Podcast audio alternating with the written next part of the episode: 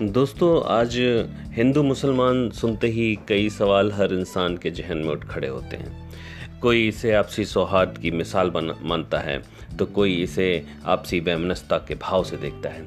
लेकिन एक सोचने वाली बात है कि आज़ादी से पहले, आज़ाद भारत के पहले जिन्होंने एक साथ मिलकर जंग आज़ादी के लिए लड़ते हुए अपना सर्वस्व नौछार कर दिया, उन दिलों में अचानक ये तलखी कहाँ से आ गई? ये जो कटता का भाव है, ये जो आप, आपसी वैमनस्ता है, ये कहाँ से आ गया? अट्ठारह का पहला स्वतंत्रता संग्राम हो या जंग आज़ादी मुसलमानों के किरदार और उनकी वतन परस्त्री को नज़रअंदाज नहीं किया जा सकता। गंगा जमुनी तहजीब के तौर पर हिंदू मुसलमान किसी नदी के दो किनारे नहीं, बल्कि दो धाराएँ थीं, जो आज से पहले साथ मिलकर बह रही थीं। और आज़ादी के बाद सियासत ने इन्हें बांटने की भरसक कोशिश की।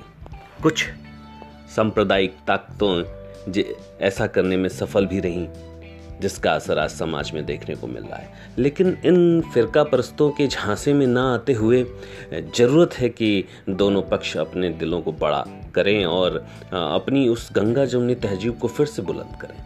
आज सांप्रदायिक सद्भाव जिस तरह से मज़बूत होना चाहिए था वो नहीं हो पा रहा है। अफसोस है दोस्त कि हम जिस माहौल में रहे, पले बढ़े, उस हिसाब से हमें वो माहौल जो है हमारा वो कहीं ना कहीं वो माहौल बनता दिखाई नहीं दे रहा। है बड़ा दुख होता है जब इस देश के चार भाइयों में से दो के झगड़े सार्वजनिक होते हैं और पूरी दुनिया इसका तमाशा देखती है। अगर देखा जाए तो हिंदुस्तान, पाकिस्तान का बंटवारा इसके लिए काफ़ी हद तक जिम्मेदार है, जिसने हमारे देश और हमारी सोच पर बहुत बुरा असर डाला।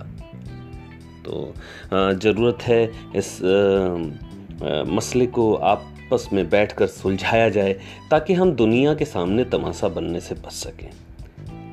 ज़रूरी है। हम अगर थोड़ा सा इतिहास में पीछे जाएँ तो हम अगर देखते हैं तो देश का इतिहास भी हमें भूलना नहीं चाहिए।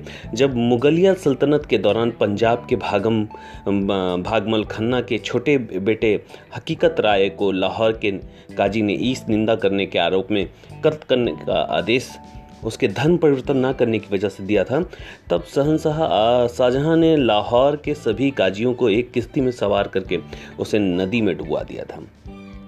ये बताता है कि शासन या हुकूमत में कोई भी रहे अगर उसकी विवेक, उसकी बुद्धि सर्व समाज के लिए काम कर रही है तो फिर इस तरह की चीज़ें हैं जो इस तरह की नफ़रत हैं, वो देश में, समाज में पनपने को नहीं मिलती हैं। तो ज़रूरत है जो भी सत्ता नशी हैं, जो सत्ता पे विराजमान हैं, उन लोगों को इस नज़रिए से सोचने की ज़रूरत है कि वो सिर्फ़ किसी एक समुदाय, वर्ग, विशेष या धर्म के लिए काम नहीं कर रहे हैं। वो काम कर रहे हैं इस समाज में रहने वाले हर हिंदू, मुसलमान, सिख और ईसाई के लिए, इस देश की तरक्की के लिए। तो ये एक नज़रिया उनको अपने मनों में, अपने दिमाग में रखने की ज़रूरत है ताकि जो भाव है, जो एक नफ़रत का भाव जो समाज में पैदा हो रहा है, उसकी, उसको कम किया जा सके।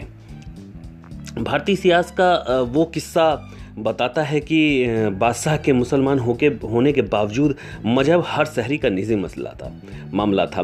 तो ज़ाहिर तौर पे मज़हब कोई हो, किसी का हो, उसको अपने तरीके से, अपने सलीके से जीने का अधिकार है। जो देश से ऊपर तो कभी नहीं हो सकता है। इसलिए ज़रूरी है कि हिंदू बनाम मुसलमान, रूपी इस वायरस से बचकर रहा जाए, क्योंकि इस सामाजिक जहर का कोई विश्व प्रतिकार नहीं हो सकता है। जो अभी कोरोना वायरस से पूरी दुनिया जूझ रही है, उसकी वैक्सीन तो एक समय के बाद तो मिल जाएगी, लेकिन ये जो नफ़रत है, इस नफ़रत की वैक्सीन नहीं मिलेगी। तो साथियों, हमें सिर्फ़ ज़रूरत है इस, और सोचने की, देखने की, कि जो हमारे ये पाँच मुट्ठी, जब हम हम अपने हाथ की जो पाँच उंगलियों को बांधते हैं तो एक मुट्ठी होती है, और मुट्ठी का प्रहार तो सभी जान सकते हैं कि वो प्रहार कितना घातक होता है। तो ज़रूरत उसी तरह से हम एक मुट्ठी बने रहने की है। ताकि हम मिलकर जो सामाजिक ताकतें हैं सामाजिक विद्रोही हैं, या देश के जो विद्रोही हैं, देश के जो दुश्मन हैं, उनसे लड़ सकें और हम समाज में एक एका की भावना को पैदा कर सकें और दुनिया में इस भारत का जो वर्चस्व है, उसकी संस्कृति और सभ्यता है, उसको स्थापित कर सकें। तो इसी इसी निवेदन के साथ अपनी आज की वाणी को मैं विराम देता हूँ। बहुत बहुत धन्यवाद दोस्तों।